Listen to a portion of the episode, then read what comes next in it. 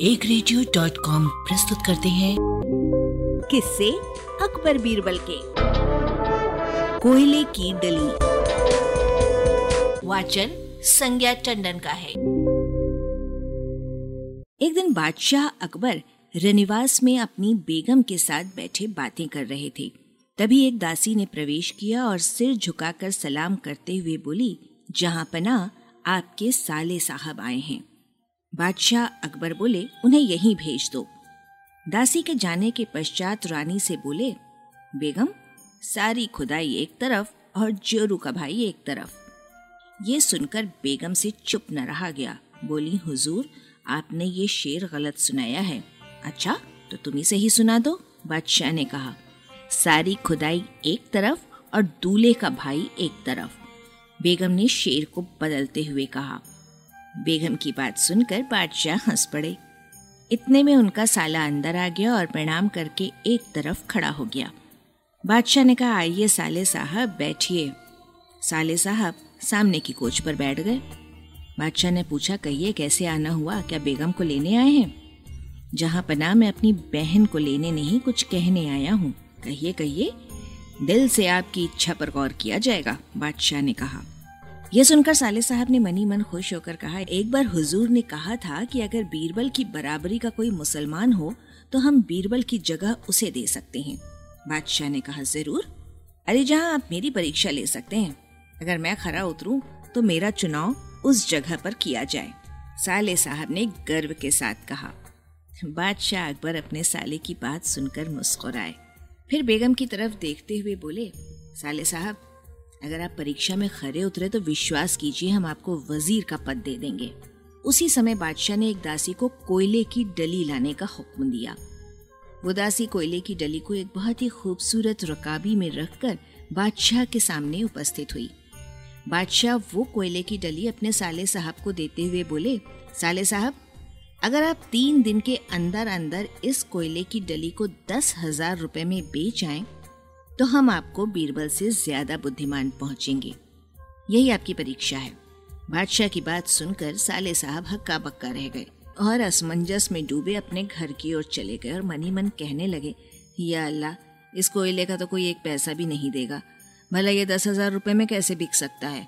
मैं इस परीक्षा को कैसे पूरा करूँ? बादशाह ने बीरबल को अपने से जुदा न करने के लिए मुझ पर भारी जुलुम किया है।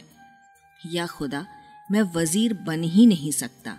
लेकिन बीरबल भी इस कोयले के दस हज़ार रुपए तो नहीं ला सकता। क्यों न मैं बादशाह के पास जाकर इस बात को कहूँ?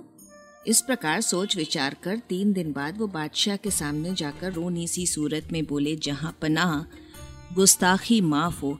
इस कोयले के दस हज़ार रुपए कोई नहीं दे सकता। ये तो एक पैसे की भी नहीं है।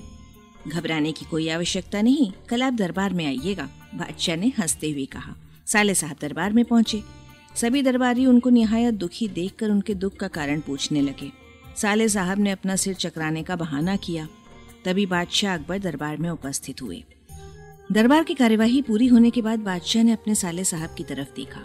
तब इशारा समझकर साले साहब ने दरबार के एक विशेष दरबारी को वो कोयले की डली देकर बादशाह के सामने पेश करने को कहा। विशेष दरबारी ने कोयले की डली बादशाह के सामने पेश कर दी। बादशाह वो कोयले की डली बीरबल को दिखाते हुए बोले, बीरबल, तुम इस कोयले को कितने दाम में बेच सकते हो? बीरबल ने तपाक से उत्तर दिया, जितने में आप कहें हुजूर, उतने में बेच दूँ। मैं इसे दस हज़ार रुपए में बेचना चाहता हूँ, बादशाह ने कहा। बीरबल ने जो हुक्म कहकर वो डली ले ली। बीरबल, आपको हमें यहाँ सबूत देना होगा कि फला जगह इसको भेजा है। बीरबल ने यह भी स्वीकार कर लिया और अपने स्थान पर बैठ गए। दरबार से लौटकर बीरबल ने एक दर्जी को मखमल का ढीला कुर्ता पैजामा और टोपी सिलने का आदेश दिया। फिर कोयले की डली को काफ़ी बारीक पिसवाया। उसे एक खूबसूरत जवाहरात की डिब्बी में रखा। तत्पश्चात उस डिब्बी को एक सोने की डिब्बी के अंदर रखा। उसके बाद उस डिब्बी को एक बड़ी चांदी के डिब्बी के अंदर रखा। इस प्रकार उस डिब्बी को उन्होंने सात धातुओं की डिब्बी के अंदर रख दिया। आखिर में उस डिब्बी को एक चमड़े की पेटी में रख लिया। ये सब करने के पश्चात उन्होंने काली आबनूस की हीरे पन्ने के नगों से जड़ी हुई छड़ी निकाली, जिसकी मूठ सोने की थी। इतने में ही दर्जी कपड़े ले आया। उन कपड़ों में भी बीरबल ने जगह जगह कीमती जवाहरात और नग जड़ लिए। गले में भी बेशकीमती नगों की मालाएँ पहन ली, फिर कपड़े पहने और हाथ में छड़ी लिए बीरबल मुंबई पहुँचे। वे एक सराय में जाकर ठहरे और शहर में मुनादी करा दी कि बगदाद शहर से एक सुरमे वाला आया है। उसके पास ऐसा सुरमा है जिसे लगाने से उस व्यक्ति के मरे हुए परिवार वाले दिखाई देने लगते हैं। उस आला दर्जे के सुरमे की एक सलाई की कीमत दस हज़ार रूपए है। ये मुनादी सुनकर पूरे शहर में हंगामा मच गया। हर व्यक्ति अपने मृत परिजन को देखने के लिए व्याकुल होने लगा। सब हैरान थे। ये खबर एक बड़े मारवाड़ी सेठ तक पहुँची।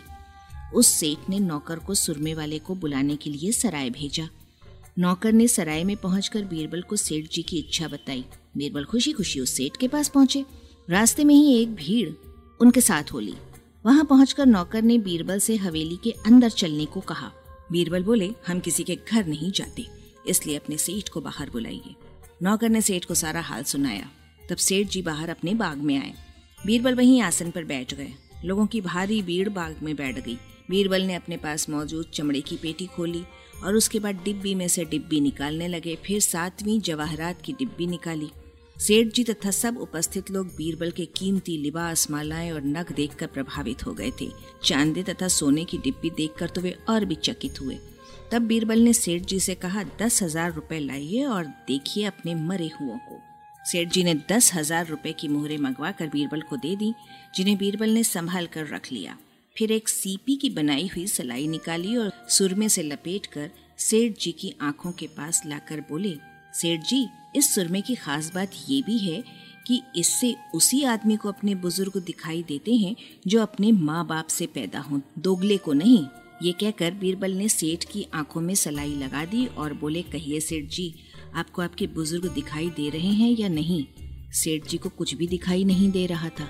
वे सुरमे वाले की चालाकी समझ गए थे। लेकिन कर भी क्या सकते थे? उन्होंने सोचा, अगर नहीं कहता हूँ तो इतनी बड़ी भीड़ और नौकर चाकरों के सामने दोगला साबित होता हूँ।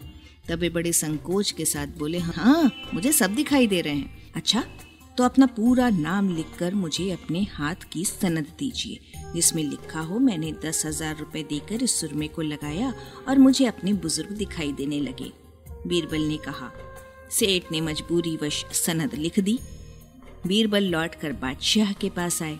बादशाह पहले तो उन्हें पहचान ही नहीं सके। फिर कुछ देर बाद पहचान कर हंस पड़े। बीरबल ने बादशाह को शुरू से आखिर तक का पूरा वृत्तांत कह सुनाया, जिसे सुनकर सारा दरबार खिलखिला उठा। तब बादशाह अपने साले से बोले, कहिए साले साहब बीरबल ने नामुमकिन को भी मुमकिन कर दिखाया है। अब फैसला तुम्हारे हाथ में है कि तुम अधिक बुद्धिमान हो या बीरबल ये सुनकर साले साहब ने सिर झुका लिया। वाचक स्वर संज्ञा टंडन, अरबा की प्रस्तुति।